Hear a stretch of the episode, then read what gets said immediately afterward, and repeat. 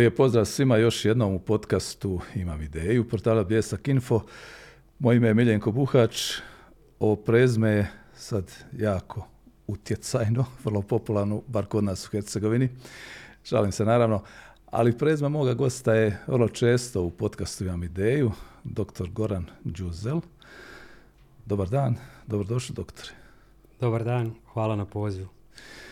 Dr. Goran Đuzel, direktor je privatne poliklinike Vitalis, specijalist kardiovaskularne kirurgije, doktor medicine, menadžer, čovjek koji je puno toga napravio u svojoj dosadašnjoj karijeri, studij medicine je završio u Mostaru, daleke, čini mi se već 2004. godine, jel? Četvrte akademske, četvrte. Što ćemo još kazati o Goranu? Što Goran o sebi kaže?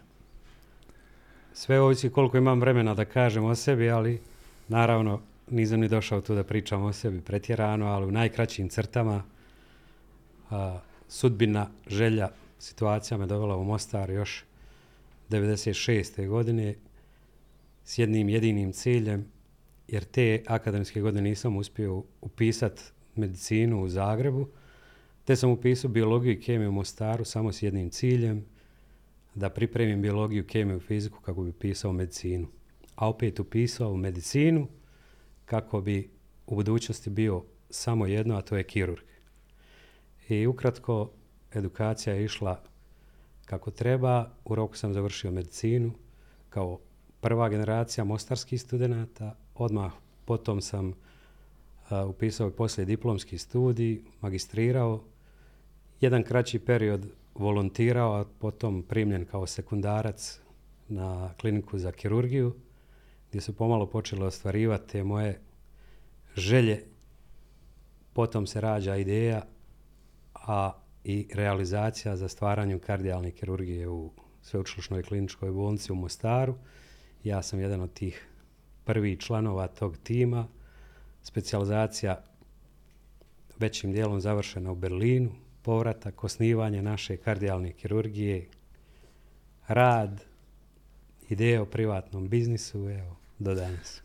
I jednoga dana ostvarila se većina ideja. Nikad se ne mogu naravno sve ideje ostvariti, ne bi bilo ni fair, jer onda ne bismo imali što raditi ovaj, do kraja života, ali ovaj boravak u Berlinu vjerojatno je i, i pružao i neke izazove, možda postavljao i neke dileme pred mladog čovjeka, ovaj, ostati tu ili ne ostati, ili je bila jača ta želja da se ide tim zamišljenim putem? Pa zapravo zapad i, i školovanje, edukacija na zapadu je nešto što bi ja preporučio, poželio, pa možda čak i prisilio svakog iz te moje branše da ode, da vidi, ipak se to razlikuje. Razlikuje se u toliko da što god donesete sa zapada je dobro implementirati, primijeniti kod nas. Da, ali e, recimo za one koji su laici, koji nisu o, vaše struke, koje bi to bile one, one nekakve e, prepoznatljive razlike, recimo iz, iz pozicije pacijenta, što to on može prepoznati da je bolje ili uvjetno rečeno bolje u Berlinu i tako u tim razvijenim zemljama? A gledajte, mi imamo, znači iz naših područja, mi imamo jednu veliku, veliku vrijednost, a to je ta, upravo ta kadrovska intelektualna vrijednost u našim liječnicima, u našim specijalistima. Mi smo jako cijenjeni na zapadu. A zapad dominantno ima ono, uz naravno, na toliki broj ljudi toliko stručnjaka imaju oni izuzetno vrijedna i kvalitetna, kvalitetne kadrove. Međutim, imaju ono što mi još i dan danas se patimo, imaju tu materijalnu, odnosno financijsku pomoć. Medicina je danas u medicini preovladava tehnologija, a tehnologija u medicini je izuzetno, izuzetno skupa i što je danas najveći problem naše medicine. Ono što me zanima na samom početku rečeno je bila je ta želja jedina da se bude kirurg. Kako to mlad čovjek osjeti u sebi? Recimo ja znam kako sam osjetio neke stvari koje želim raditi u životu, ali recimo kako, kako kirurg, odakle mu to dođe? Teško je, teško je to objasniti. Pogotovo što mi tijekom studija medicine ne znamo što nas čeka, kakva je koja disciplina, s čim se to konkretno bavimo. Međutim, ja sam znao taj podatak i uvijek mi se i danas tvrdim da je kirurgija konkretna disciplina uz Ni u kom slučaju ne želimo malo uvažavati bilo koju disciplinu. Sve su vrijedne, sve su moćne, sve su važne. Ali ova je za mene bila najkonkretnija. Učinkovitost mi se činila izuzetno, izuzetno visoka. Da je to bio moj motiv. Plus, kao maloljetnik sam i sudjelovao u tim sanitetskim službama u ratu i gledao sam te nekakve čudne ratne intervencije i složene. I nije bilo alternative za mene. Čak i kada sam se javljao na natječaj za specijalizaciju, mi smo imali nekakve mogućnosti da biramo tri, tri specijalnosti kojima, za koje apliciramo, tako da sam ja tad napisao jedan kirurgija, dva kirurgija, tri kirurgije. Sjajno. Kad prvi put e, čovjek samostalno obavi jedan kiruški zahvat, kako to izgleda, što se preživljava mlad čovjek? I to je sigurno nešto vrijedno, vrijedno opisati, prezentirati taj osjećaj. Težak je i mukotrpan put da dođete do te prve operacije. Naravno, bezbroj, beskonačno, asistencija, iskusnim kirurzima, velikim imenima i negdje na samom početku vi ste jako sigurni kako možete uraditi najsloženiju operaciju. Međutim, kad dođe taj trenutak, onda vidite koliko je to složeno. Tresu se i noge, i ruke, i glava. Jedna velika, velika nervoza, trema, nesigurnost dolazi i dobijete, u stvari dobijete odgovore na sve to, kako to, koliko je to složeno. Koliko je do sada bilo kod doktora Đuzela intervencija? Ja imam običaj zbrajati berlinske i, i mostarske. to je ozbiljna onako brojka za jednog, govorimo o kardijalnom kirurgu, to je debelo preko tisuću operacija na otvorenom srcu. Kada je u pitanju upravo to, operacija na otvorenom srcu, što je evo, sama riječ, odnosno same riječi sve kazuju ovaj, kako je tu stanje kada je u pitanju naše podneblje, odnosno konkretno kod nas, bolnice kod nas. Dosta sam puta komentirao to upravo za vrijeme specijalizacije u Berlinu. Naravno, svakakve patologije i bolesti srca vidite, vidite razno raznih operacija, zahvata. I zapravo kad smo počeli raditi u Mostaru, rijetko sam viđao složene i kompleksne slučajeve kao upravo ovdje u Mostaru.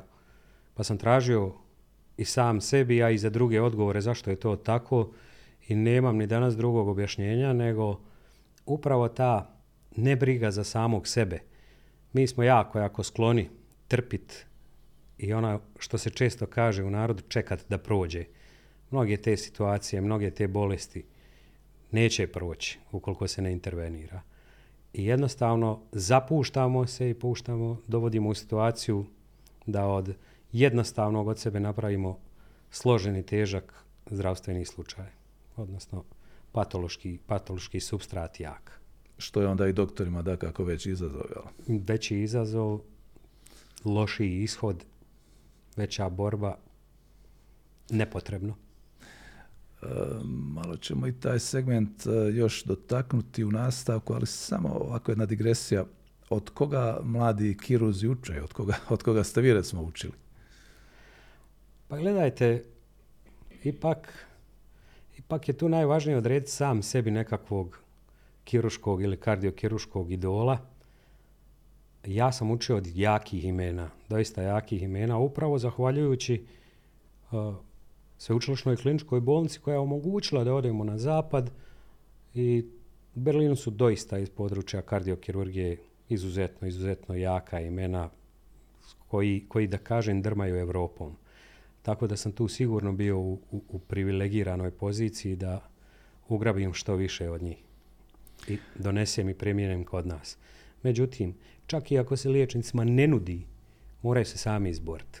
Jako je poznato i jasno je svima gdje su te adrese gdje se može dobro naučiti. Tko želi, naravno. Ko želi. Ko ima ambiciju. Ova e, kultura zdravlja, zdravstvena kultura, odnos prema zdravlju e, naših ljudi, evo kazali smo možda je malo specifičniji ovdje, proći će, pa dobro još sam ja, ono, mogu ja i tako dalje, ali zapravo e, kako je ona u globalu, ima li baš toga straha od liječnika i zašto ako ga ima? Pa još uvijek sigurno da ima, međutim, kako godine prolaze i to mali broj godina već je primjetan, primjetan je taj efekt podizanje zdravstvene svijesti i zdravstvene, da kažem, kulture. Ipak, počevši od nekakvih temeljnih odlazaka liječniku u sklopu, ako smo odrasli ljudi, sistematskih pregleda i tako dalje, od bilo kakvih simptomatologija. Danas je svijet interneta gdje ljudi dolaze do informacija, pa trebao bi se, trebao bi se javiti liječniku. Međutim, s druge strane može biti i mač sa dvije oštrice kad se sami ljudi pođu liječiti. A to bi moglo biti kod mene, terapija bi mogla biti ta. Ali svijet se budi još nedovoljno. Neophodno je pojačati tu promociju i zdravlja i buditi tu svijest prezentirati ljudima kakve posljedice mogu, što mogu ljudi sami utjecati da to smanje i tako dalje i tako dalje. Uz standardne ove, da kažem, istrošene, ali neophodne stvari koje se stalno promoviraju, navike životne, promoviranje zdravog života, načina života, izbjegavanje pušenja, alkohola, štetnih stvari. To je, da kažem, opće poznata stvar svima, ali treba što više raditi na promociji. U nekim trenucima čak i na svojevrsnom prisiljavanju da se sam čovjek obrati liječniku kao što auto odveze na servis, da, da povremeno i sebe odvede na servis. Imamo neke pokazatelje kad su u pitanju ove substance, alkohol, nikotin, pa i one, ajmo kazati, ovaj, opojnije, ovaj, malo, malo možda kompliciranije. Kako su trendovi? Uzlazni, silazni, stagnira? A, po mojim saznanjima i ono što ja iščitavam i pratim, uvijek je uzlazno. I stalno su neki novi, otkrivaju se i nove stvari, novi uzročnici. Evo sad imate, mislim, jedan bizaran primjer kole, fante, evo, gdje nešto ili netko zaslužan, substanca, ali i mimo toga napreduje svijet, napreduje, napreduju i ti uzročnici na tržištu i ponude svakako iz dana u dan novih stvari, novih sredstava koje pogoršavaju zdravlje. Jedno sam pitanje, kasnije mi je palo na pamet, htio postaviti doktore, nismo ga predvidjeli u ovom našem ovaj, nekakvom okviru tema koji smo dogovorili, ali nekako sam stalno u ovim podcastima doticao ili gotovo uvijek eh, temu pandemije, koja je, nadam se, pandemije covid koja je, nadam se, za nama. Postoje li sad već neke službene ocjene što nam se to dogodilo, je li to doista prošlo, koliko smo bili ugroženi, koliko smo bili ozbiljni, čuvati se od toga i tako dalje? Ja ću vam tu biti prisiljen politički odgovoriti u zdravstvenom pitanju. Nisam ja taj koji sam dorastao. Naravno da imam svoja mišljenja o svemu tome. Sasvim je izvjesno i neupitno da je to nešto bilo, da je, evo izgleda po svemu sudeći, eliminirano, a detaljnije se doista ne bi usudio komentirati da ne bi izazvao nekakvu nekakav nus komentar, nus, nus proizvod onoga što bi izgovorio. Ako ćemo nastaviti dalje, da li treba cijepiti? Ne znam iskreno. Cijepio sam i sebe i djecu. Da li treba se boriti protiv? Treba. Da li treba, ako možemo spriječiti, treba. A ovako, onu užu znanost bi ipak prepustio ljudima koji se isključivo bave tim stvarima. Da oni donesu sud. Da oni donese sud i Naravno, stradalo se od te pandemije i zdravstveno i, i gospodarstveno i socijalno i psihološki i na svim područjima, područjima se je stradalo. A evo, sad je opet na nama da se izvučemo iz svega toga i nastavimo dalje i čuvamo potencijalne pandemije bilo kakve vrste. Jasno. Ljudi kažu, prije svega recimo ljudi koji su poduzetni, kažu ako ništa, voljeli bismo da ako dođe, ne dao Bog, jednog dana nova pandemija, bar da se znamo bolje s njom nositi, da ne lutamo, da ne pravimo greške, da se ne ispravljaju u hodu, da smo naučili iz ove ovaj, barem dovoljno da se može. Ali evo, vrijeme će pokazati. Ah, vjerojatno smo puno spremniji na potencijalnu novu ili sličnu stvar koja bi se mogla dogoditi, ali doista je bilo sve nepredvidivo. I trebalo je preživjeti sve to. Jasno, svi koji smo preživjeli, evo nekako smo zahvalni toj nekoj sili koja nas je sačuvala, kako god tko nazivao, ali evo, bilo je teško vrijeme, to, to smo, ovaj, vjerujem, uh, možemo kazati i vi liječnici, a i mi ovaj, obični ljudi. Poliklinika Vitalis, doktore. Imali smo ovaj dugi uvod da bismo došli do ovoga ključnog pitanja.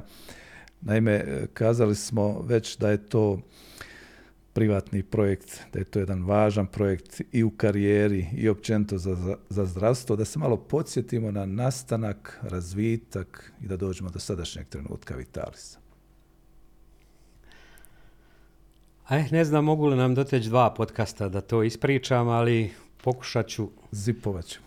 zipovat ćemo uz moje prethodne odgovore bio je taj naglasak na karijeru kardiokirurga koju vjerojatno bi većina liječnika bjanko potpisala i ne bi pomišljali nikad na bilo što drugo.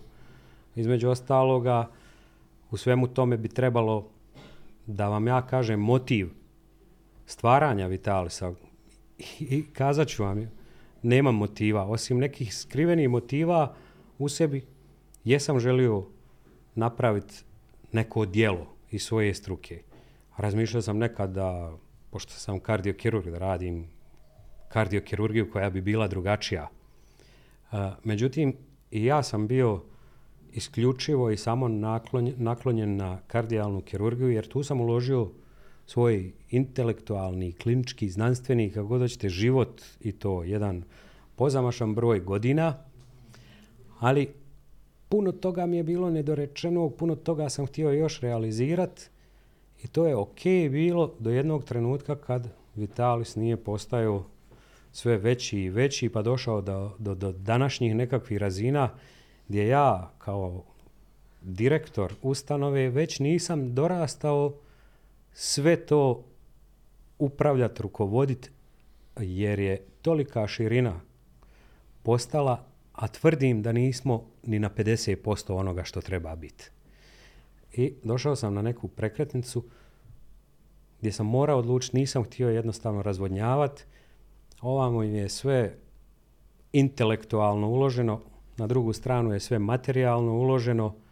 Morao sam presjeći i odlučio sam se za ovu stranu, stranu Vitalisa i slijedila je jedno devet i pol godina do današnjeg dana velike borbe, muke, truda, problema, pa možda veće nego što je trebalo do ovog statusa kardiokirurga. A početi su bili skromni sa jednom velikom ekspanzijom od par nekih stančića, pa preseljavanja na jednu veliku destinaciju, naš tržni centar Mepas, do samostalne zgrade. Danas, a gdje je kraj, ko zna? Uh, trenutno je samostalna zgrada u Vukovarskoj ulici. Tako je. Kad se naiđe, ona djeluje uistinu moderno, impozantno, djeluje onako da, kažem, da malo čovjeku otupi taj strah od liječnika, ovaj nekako neću kazati privlači, nije, nije adekvatna riječ, ali je sasvim ok ovaj, iz pozicije građanina. što sve poliklinika nudi? Je li to, da kažemo, koji god imaš problem zdravstveni, dođi, riješit ćemo ga ili pokušat ćemo ga riješiti? A, mogu reći čak da mogu prihvatiti to koji god problem da imate. Dođite, riješit ćemo ga. Naravno da ga nećemo u Vitalisu sve riješiti, ali jako, jako lako ćemo to ili kanalizirati ili savjetovati ili kazati gdje se može riješiti, a to gdje nije u susjedstvu, nego zahvaljujući našim konekcijama, linkovima, poznanstvima, to je već jedna više nego europska razina i zemljopisno i stručno. kad su pitanju oni koji izravno rade za Vitalis, dakle koji su uposleni, koliko tu ima ljudi, koji su to profili, koji su to stručnjaci? to je isto jedan impozantan broj. Mi imamo oko 110 stalno uposlenih ljudi gdje imamo od posebnog naglaska je to da imamo oko 30 specijalista na puno radno vrijeme, to jest naših uposlenika, 7-8 inženjera radiologije, 5-6 fizioterapeuta, 20 i nešto medicinskih sestara, sad već dobar broj i nemedicinskog osoblja, plus konzultantski ugovori, goste iz drugih država. Brojka je bliže 200. Ta mreža ukupna. Da. Je li se za sada e, stacionirano, odnosno orijentirano samo na Hercegovinu ili, ili ste već izišli negdje dalje iz Hercegovine? već smo mi podavno izašli iz Hercegovine, a to opet otvara, ne znam da li ćemo se doticati, ja bih volio i ti pitanja. E, mi imamo ugovore sa zdravstvenim osiguranjima pojedinih županija, tipa Tuzlanska županija, Unsko-Sanska, Srednjo-Bosanska, tako da se za nas već, da kažem i nadalje, čuje. Imamo Južnu Dalmaciju koja također prilično lijep broj korisnika, odnosno konzumenata naših usluga dolazi i primijetili smo zadnje vrijeme nešto iz Crne Gore i središnje Hrvatske. A ono što, što smo apsolutni lideri u državi, to su te takozvane elektrofiziološke procedure gdje se agresivnim putem, odnosno interventnim pristupima, pristupima liječe srčane aritmije. Tu smo apsolutni lideri u državi i najveći broj tih procedura radimo. Ulaganja su, pretpostavljam, također onako vrtoglava kad su u pitanju ti moderni strojevi, pomagala, uređaja, instalacije. Ulaganja su, nisu velika, nego su, pa vjerojatno za naša poimanja i nestvarna. Opet, niko ne tjera da vi ulažete, međutim, takva je branša takva je struka, ukoliko stagnirate, to ne znači da stagnirate, nego sigurno padate. Tako da stalno morate pratiti trendove, investicije. Nažalost, e, sustavi u našoj državi su takvi da smo mi u jednoj negativno privilegiranoj situaciji gdje, skuplja, gdje plaćamo možda i najskuplje materijale, potrošne materijale i opremu na svijetu. Zašto je to tako? mislim da nije dovoljno razrađeno ni svačeno. Recimo, nama se na svaku, svaku, svaku stavku koju uvozimo, koju kupujemo, obračunava carina plus PDV i zapravo smo automatski 25-30% skuplje dobivamo to, a s druge strane naše usluge nisu ili dominantno nisu oporezive, tako da, smo, da je to odmah izgubljeni novac. Veliki proizvođači globalni mišljenja sam nemaju nikakvog razumijevanja za slabije razvijene zemlje ili zemlje u razvoju, tako da smo mi na njihovoj poslovnoj mapi nebitna stavka i da su nas svrstali u situaciju jednostavno hoćeš nećeš.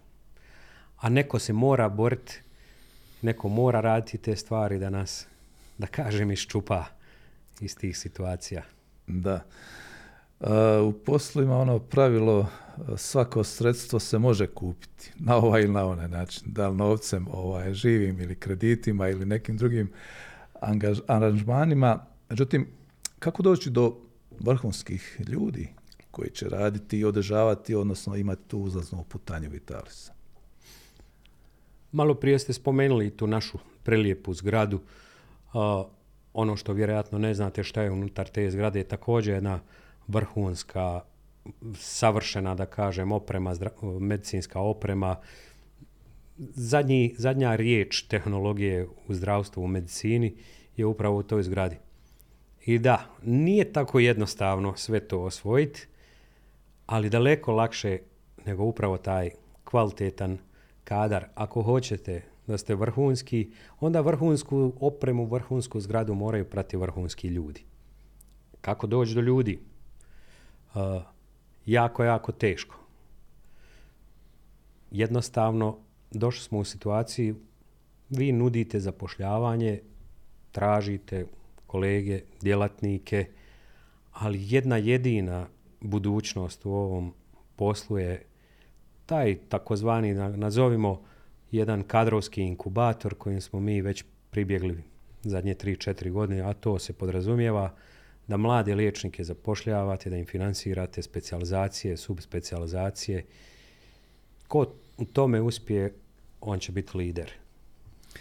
Ja sam prije nekih sedam godina, čini mi se, imao privilegiju, dok ste bili u MEPAS-u, meni je određen vodič i ja sam obišao sve, ovaj, točno sam mogao vidjeti naravno koliko se može u tom jednom obilasku i onda je djelovalo impresivno, ali evo sada u novoj zgradi nisam bio, samo djelomično sam ovaj, imao priliku pogledati i s te strane je ovo što kažete stvarno ovaj, cakum pakum, kako kažu. kakav je inače položaj privatnih klinika? Ovo više govorim ono u smislu, ljudi kažu kod nas pa ne može to sebi svak priuštiti, nije baš jednostavno platiti te preglede i, Je li to uistinu samo za ljude koji imaju malo dublji džep ili možda je to pogrešna percepcija? Ja bi najsretniji bio kad bi Vitalis mogao pretvoriti u ustanovu gdje će korisnici, klijenti ili pacijenti, nazovite kako god hoćete, doći, dobiti uslugu bez novca. Zašto to kažem? Nažalost, danas je sve plati, dobit ćeš. Ali ako idemo da, dublje, dublje i detaljnije istražiti, kolika je ta populacija koja to može priuštiti? Jako, jako mala. Uh, šta se danas događa? Uh, standard života raste, sve skupi, automatski vi morate uposlenicima svojim davati veće plaće. Kako kompenzirati te veće plaće? Dizanjem cijena ili povećanjem volumena usluga. Ja sam i onako mišljenja da su i ove cijene previsoke. Ne bi bile kad bi sve plaće rasle. Međutim, ne rastu. I onda slijedi nešto u što smo mi već uplovili, uplovit ćemo još dublje, a to je ono što zakon kaže. Da zapravo vi imate pravo na zdravstvenu uslugu u Vitalisu. To je zakon. I sad slijedi nešto, da kažem, naša plus zajednička borba svih. Zašto vi ne biste sa uputnicom došli snimili magnetnu rezonancu? Ili bilo koju drugu, ili bilo koji pregled, kad na to imate apsolutno i legitimno pravo. I onda neće biti problema, neće se uopće svrstavati taj Vitalis u te neku, neku ustanovu za one koji imaju novac. Ne, mi želimo Vitalis da pruža zdravstvene usluge, a ne da nekom uzima novac. Ali koriste li dovoljno ljudi svoja prava? Sad govorimo općenito, dakle ne samo o Vitalisu, nego općenito prava možda nekada i ne znaju za njih što se tiče zdravstvene zaštite kod nas. A, ne koriste. To sam debelo uvjeren da ne koriste. Zašto ne koriste? Ljudi su programirani da rade izjave, ma, nema od tog ništa, ko će protiv njih, kogod da su oni, to je nemoguće, nije to Njemačka, nije to uređeno. Ajmo se boriti, ajmo urediti, ajmo sve. Znači, mi smo uspjeli da iz Uskoplja koje je jako blizu Mostara, pacijent može doći sa uputnicom, a vi, Miljenko, ne možete. A mi ćemo se boriti da možete. Daj Bože da vam ne trebaju naše usluge, ali mi ćemo se boriti. Znači mi odavde ne možemo, mogu iz druge županije. Može iz Tuzle, iz Bihaća, može iz Uskoplja, Travnika, Viteza, vi ne možete. Ne mogu nija. Morat ćemo poraditi na tome. A, općenito čini mi se da ovdje u Hercegovini nekako zdravstvo, evo sad imamo ovaj ovu sezonu štrajkova, ne znam kako nazvati, žao mi je da, da se to ovaj događa u zdravstvu. Što je dovelo do toga da, da ovdje baš u Mostaru, u Hercegovini, Hercegovačko-neretvanskoj županiji bude tako loša pozicija zdravstva? Da vam odgovorim, morat ću jako birati riječi, opet da ne bi izazvao nekoga ili nečega ili ušao u tuđe. E, međutim, da li je štrajk opravdan? Vjerojatno jest. To je ono što vam se ja vraćam. Male su plaće za današnje cijene, za današnje uvjete života evo, pođite od nekakvog mladog bračnog para koji ima određenu plaću, treba kupiti stan i kad to preračunate, treba 50 godina raditi za taj stan. Znači nešto ne valja. Šta je u pozadini? Financijsku, ekonomsku računicu bolnice ja ili, ili cijelog zdravstvenog sustava naše županije ja ne poznajem. Ali vidim da, da se ne poklapa. Očigledno 2 plus 2 nisu četiri tu ili, ili ne znam već što bi vam rekao. ljudi trebaju biti, broj jedan ljudi trebaju raditi. Ako radi, trebaju da budu nagrađeni, da im se to nadoknadi, odnosno kroz plaću. Ta plaća ne može biti mizerija, odnosno da ne zadovoljava neke temeljne uvjete za život. ja sam ta ista bolnica ili sustav u malom. I ako ja priuštim to našim djelatnicima, i mi ćemo imati štrajk svojih uposlenika, ali mi ćemo se boriti da nikad ne dođemo do toga. I zapravo, e, upravo zbog tih stvari koje sam malo, malo prije pominjao, mi moramo namicati dodatna sredstva, dodatne prihode, ne da bi se bogatili, da bi mi nešto kao upravljačka ili vlasnička struktura profitirali, nego dominantno da se radi distribucija tih prihoda na radnike, na novu opremu, na modernizaciju, na, na općeniti napredak.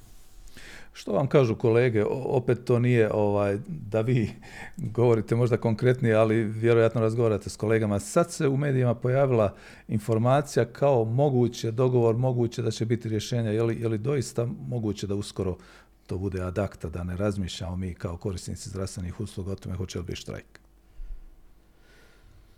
Nisam siguran prema informacijama koje, koje ja imam. Uh, mimo povećanja tih plaća koji djelatnici traže, tu je prevelika su neka dugovanja, mislim to je očigledno i vama poznato, znate, zašto se tu, očigledno treba jedna temeljita reforma, jel? Znači, zdravstveni sustav je jako klimav u našoj državi, uh, on zahtjeva temeljitu, temeljitu reformu, često možete čuti, ma to treba sve zatvoriti, treba privatizirati sve ono, ne, ja sam mišljenja, bez javnog zdravstvenog sustava niti se može, niti smije, niti treba, ali on mora biti zdrav. A očigledno je da na ovakav način ne može biti zdrav. Treba mu doktor, dobar doktor mu treba očito. Treba mu sve. Treba mu, nije zdravstvena ustanova zdravstvo. Zdravstvena ustanova je i pravo, i financije, i psihologija, i socijala, sve. Sve je u tom zdravstvenom sustavu. Tko zapravo upravlja, e, vjerojatno se to da izgooglati, ali tko upravlja recimo sveučilišnom kliničkom bolnicom u stvarnosti? Tko odlučuje o financijama? Pa gledajte, ja vam znam u teoriji. Znači, tko općenito u takvim institucijama upravlja? Trebalo bi upravljati neko upravno vijeće. Ravnatelj ustanove izvršava. Ja u Vitalisu već izvršavam. Ne upravljam, ja imam tim koji upravlja ali mi smo jako skloni tome da pojedinac upravlja i odlučuje i upravlja i bavi se i zdravstvom i financijama i pravom. Ono, to je nemoguće, to je na puno, puno manjim sustavima nemoguće, a kamoli na velikim sustavima. Znači, moraju biti ljudi s referencama, sa znanjem i da se to posloži na jedan jedini način, a to je način kako treba. Mogu li nove generacije, imaju li potencijala? Evo, kod vas vidim imaju, vi kažete imate taj inkubator, želite ih obučiti, želite na njima graditi budućnost, ali općenito mogu li nove generacije promijeniti kod našega društva? Ako ne mogu one, onda nemamo što raditi. Morat će. Ili, će, ili treba probuditi svijest u samim njima. Ukoliko se ne počne nešto, onda su osuđeni na štrajk, na nezadovoljstvo, na propast, da kažem. Jel?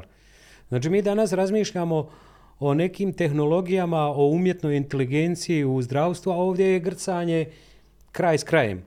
A praksa i trendovi kažu, ko se danas ne pođe baviti, razvijati umjetnom inteligencijom u zdravstvu, on za 5 do 6 godina neće moći uopće raditi.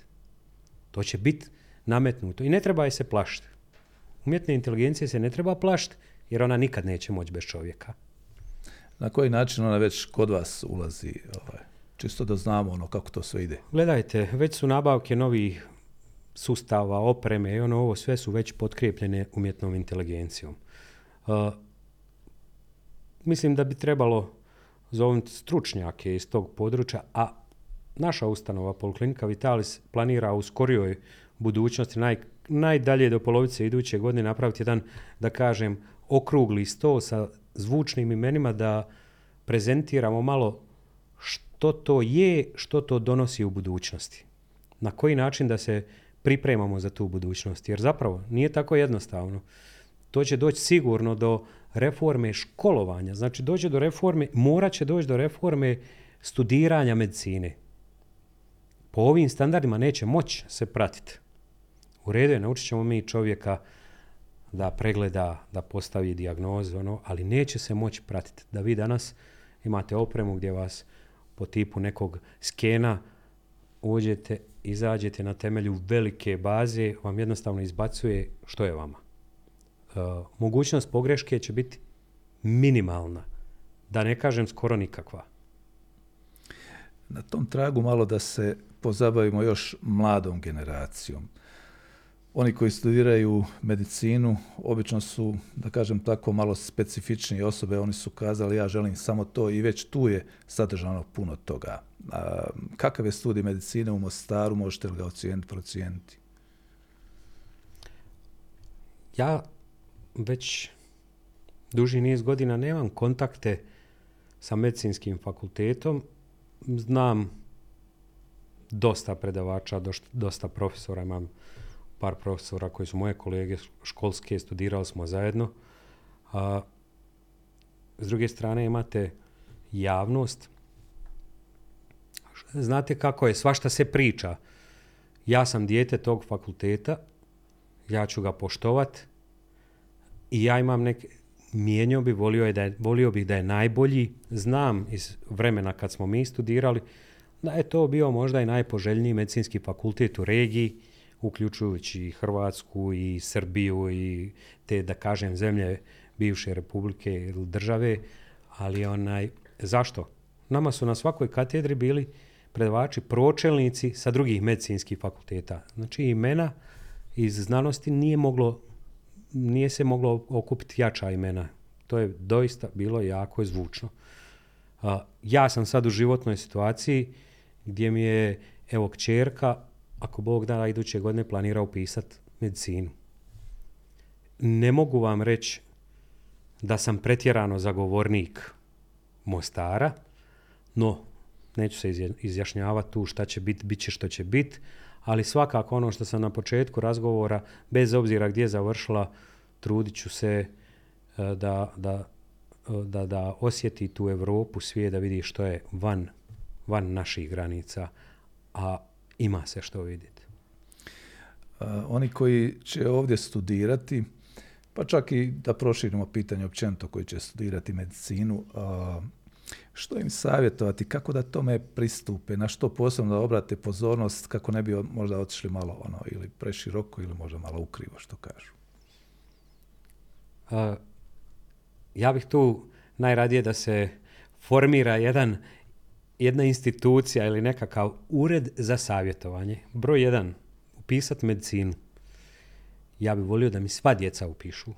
Da svi moji bliži, svi vaši, a nema vjerojatno potrebe tolike da svi budu liječnici, međutim, a, biti liječnik je humano, dobro, dobro je i za život i htjeli mi priznati ili ne, to vas izdiše, izdiže u, u, društvu, u neki, nazovemo viši stalež, bez obzira što svi smo mi jedan među jednakima.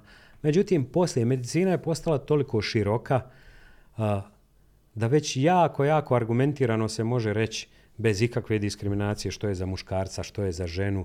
E, žena će e, rađati djecu, posvetiti se i djeci, a da ne izgubi u karijeri i vjerujte mi, za svakog ima prostora. Za svakog. Toliko širokih specijalizacija, sad već subspecijalizacija, puno za svakog ima ono što mu je optimalno, ali nažalost često se zaluta. Ja želim biti pilot, a ne mogu, nemam te sklonosti da, da prizemim ili dignem avion, ali mogu biti kontrolor leta koje je jednako vrijedno. Tako ima, je u medicini. Tako ima puno prostora. Ima i tekako. što je važno jednome doktoru, liječniku, da bude, kažem tako, prihvaćen od strane pacijenta. Ovo govorim iz razloga što nisam više mlad, često sam posjećivao liječnike i mogu kazati za neke da su mi bili ugodniji, za druge da su mi možda bili malo onako nelagodniji ali što je recimo bitno ovaj, da, da liječnik ima u sebi, da poštuje svoju struku, ali da ovaj pacijent se nekako ipak malo osjeća u tim trenucima ugodnije. Pa gledajte, sigurno u svakodnevnom životu uh, možete čuti eno onog doktora, dobar doktor. A kad kažu dobar doktor, što to znači zapravo? Koja je glavna karakteristika dobrog doktora? Primarno da on riješi problem zašto je on Bogom dan i zašto je se školovao, a drugo da oplemeni to sa svojom ljubažnošću, sa svojim pristupom, sa razgovorom, nekad i taj razgovor mnogo, mnogo znači. Kakav doktor treba biti ako imate pacijenta koji ima malignu bolest, recimo? Da znate da mu ne možete pomoći. Možete i te kako možete. Upravo onda ona je druga faza, ta ljudskost, ta iskrenost, ta malo, što bi rekli, skromni udio, a velika pomoć. Razgovor, ohrabrit. Razumio. A, malo ćemo se vratiti i ovoj upravljačkoj, ova, upravljačkome dijelu, mada ste kazali ja ne upravljam, moje je da izvršim ono što je upravno vijeće ovaj odlučilo, ali e, probleme u privatnom sektoru, svaki menadžer osjeti prije svega na svojoj koži, osjeti u svojoj glavobolji, u svojim nesanicama i tako dalje. Kad su u pitanju ovakve ustanove, privatne ustanove u medicini, koji su tu najveći problemi s kojima se suočavate, a odnose se na okruženje, dakle na one uvjete ovaj, koji su stvoreni ili nisu stvoreni za privatno poduzetništvo?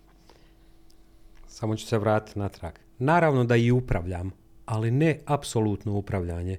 Ipak, ako sam ja od nekakvog kreiranja imena ustanove do danas, naravno da upravljam. Međutim, cilj mi je da upravlja, da ima naša ustanova upravljačku strukturu koja je apsolutno neovisna o meni. I doćemo do tog kad tad. Tako sam ja, nekako i mislio. Da. A što se tiče ovog, gdje ne spavamo, što je najteže? Ja sam mnogo puta rekao kad bi me neko vratio na početak, inače se ne kajem nikad.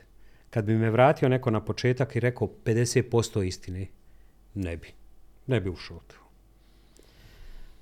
Odakle da krenem? Uh, naravno, one stvari o kojima smo pričali, kadar i ono, u fazi stvaranja Vitalisa nisam ni razmišljao o kadru. Uopće. A računao sam, imam par kolega, ajde, malo ćemo raditi, on će dati jedan termin, drugi kolega, drugi. To će krenuti, ono, malo će se, što bi rekao naš narod, drljat. A, ne bi to mene nikad zadovoljilo, jer sam ja imao tu skrivenu viziju, koju nisam vidio u drugim privatnim ustanovama i ustrajao sam u tome ja ću je realizirati. Uvijek sam htio u životu raditi stvari koje ne rade drugi.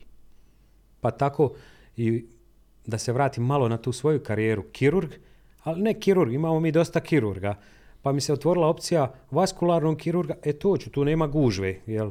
Pa kad se otvorila kardijalna, to je apsolutno ono, uz veliko nepovjerenje da će to u Mostaru ikad biti.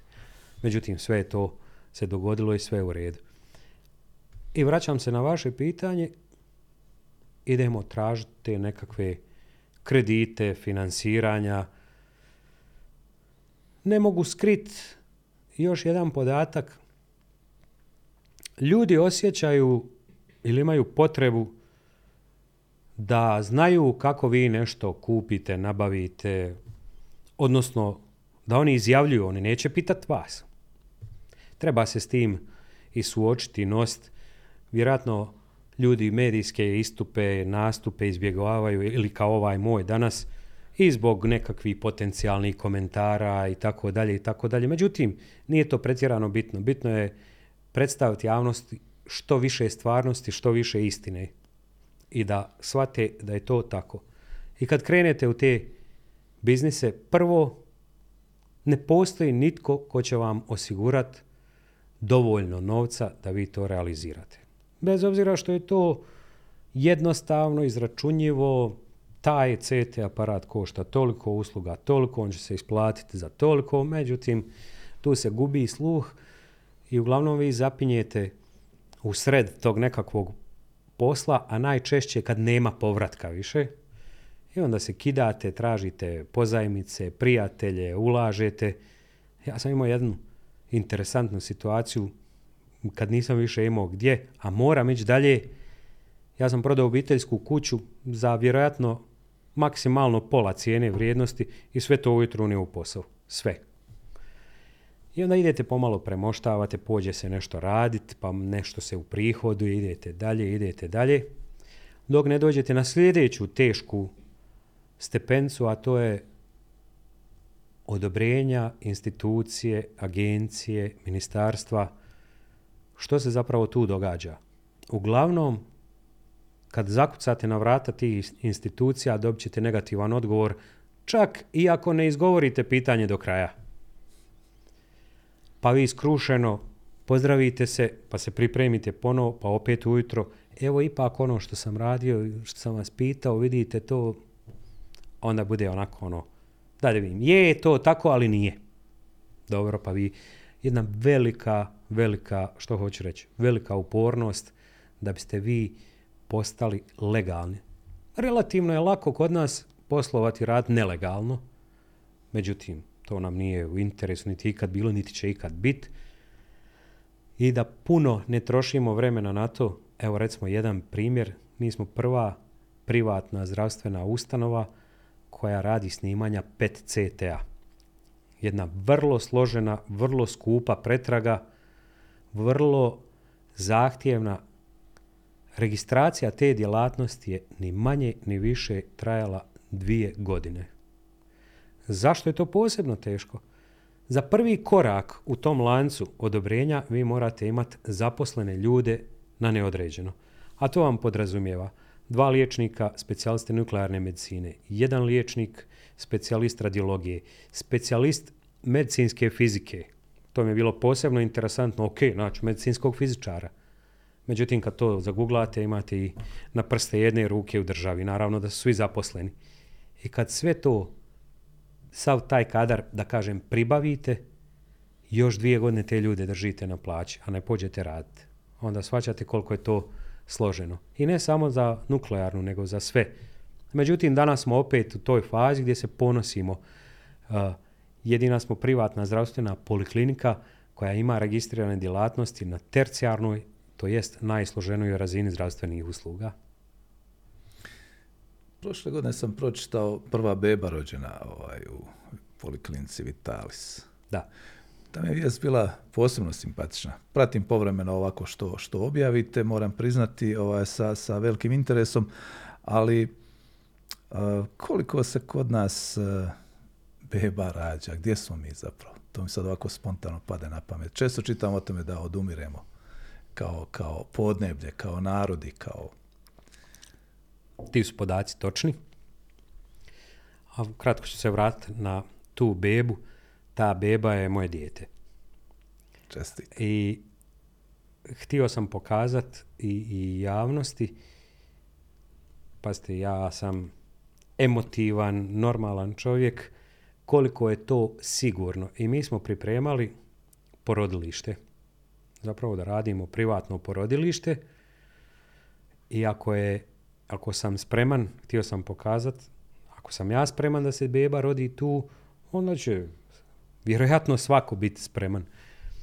Međutim, opet na naš, jedno od naših prethodnih pitanja, prezahtjevno je u smislu kadra, moramo imati bar tri svoja ginekologa koji su ono od 0 do 24 raspoloživi plus kompletan popratni kadar, trenutno ne mogu za našu ustanovu osigurati taj kadar i to smo malo stavili na stranu dok ne dođu ako dođu ta vremena. S tim da je ovo jako bitan parametar koji ste rekli da pad nataliteta je evidentan i vrlo upitno. Da. Nažalost, da. A, ovo malo prije što smo govorili o općim uvjetima poslovanja privatnog sektora, često postoji i ona fama, ljude onako paušalno kažu, ne bi oni to mogli da neko ne stoji iza njih. Jer uistinu kod nas se veliki kapitalni projekti mogu samo na taj način ili na ovaj način da se proda obiteljska kuća. Prodaja obiteljske kuće je nedovoljna, u tome je problem. Kao što ste čuli ili čujete, znači i ja sam to isto čuo, da iza mene stoji ili ovaj, ili onaj, ili politika, ili crkva, ili mafija, ili bilo tko, ko, ko koga ugleda u tom trenutku. E, zapravo, vrlo je jednostavno uvijek utvrditi ko stoji. Kod mene je to bilo da odete u dvije banke jer jedna nije mogla to iznijeti i da vidite gdje i kako. Znači, s tim da u jednom trenutku ja sam, zapravo sam se počeo plač, plašiti tek poslije realizacije nekakvih kredita. U jednom trenutku ja dižem 8 miliona maraka kredit. Mislim, nisam nikad ni vidio to, da vam iskren budem, ni koliko je to, ni što je to, ali to je neka ekonomska igra, brojke na papiru, međutim, opet vam velim, neka im se zbog tog, to je bilo nužno, a dobar, dobar dio te priče Vitalisa sam nosio sam, danas imam, Bogu hvala, partnera koji mi je jedno jako, jako osvježenje u životu i u poslu. Poslovni partneri dođu upravo onda kad nam ponajviše trebaju, ako dođu u pravi trenutak, što kažu, ovaj, olakša se to. neću naravno pitati za te detalje, ali ću za sami kraj, pošto evo nekako smo ovaj, se kroz ove teme prošli, upoznali sa puno toga, puno što će ostati za drugi put. Uh, Pitaću za kraj o planovima. Evo, spomenuto je da ih ima puno, da je ta uzlazna putanja jednostavno imperativ. Što dakle slijedi?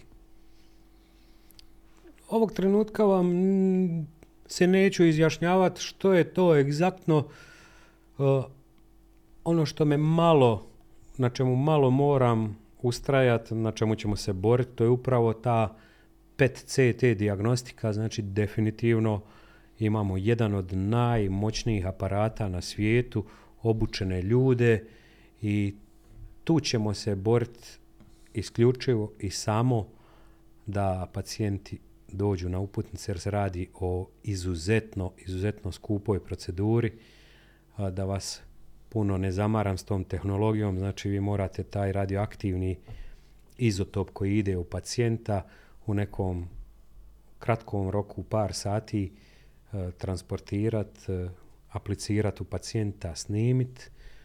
A, to je bila doista, doista velika investicija i vremenska, što sam vam ispričao, i financijska. I sad nam slijedi jedan, jedan ovaj, jedan jedna faza borbe koja nije stručno medicinska, nego više ova administrativna. Evo, nakon određenog broja godina smo dobili tu neku županijsku novu vladu za koju smatram da će biti razumijevanja i da ćemo zajedno olakšati našim korisnicima da završimo tu fazu, a onda idemo vrlo jednostavno. Nove tehnologije, nove pristupe u svim segmentima uz registraciju novih disciplina i tako dalje i tako dalje. Da vam pojedinačno nabrajam, nema kraja. Spomenuo sam vam da sam siguran da Vitalis nije 50% završen, a 100% nikad neće niti može biti. Zašto? Disperzija tih disciplina, grana je tolika da je to nedokučivo. Jednostavno nezavršivo. Ne u Vitalisu, nego bilo kojoj ozbiljnoj zdravstvenoj ustanovi. I ponovio bih ono i drago mi da ste to istaknuli, javni sektor također mora biti podržan, mora se razvijati, mora biti zapravo ono što je stabilizator jel tako zdravstvenog sustava općenito. Rekao sam na početku svoj stav, ponavljam ga, mora biti stabilan, mora biti jak, bez njega se ne smije, ne može i ne treba. S druge strane, ja imam taj svoj sektor za kojeg ću se boriti više nego za javni, što mislim da će svi razumjeti, shvatiti Više nego jasno. Da. Doktore, hvala za gostovanje. Ja se nadam da će ovima koji budu gledali, slušali, ovo biti od velike koristi. Meni jest, već sada mogu kazati. I evo, želim puno uspjeha u radu i do nekog sljedećeg susreta. Hvala još jednom. Hvala vama i vidimo se. Bio to podcast Imam ideju portala Bljesak Info. Naš gost bio je dr. Goran Đuzel, direktor i vlasnik privatne poliklinike Vitalis. Govorili smo uglavnom o stvarima koje se tiču zdravstva, koje se tiču onoga što se tiče svih nas. Hvala Ivani što nas je pratila s kamerama, doktoru Đuzelu hvala još jednom, vama što nas pratite i gledajte da nas gledate.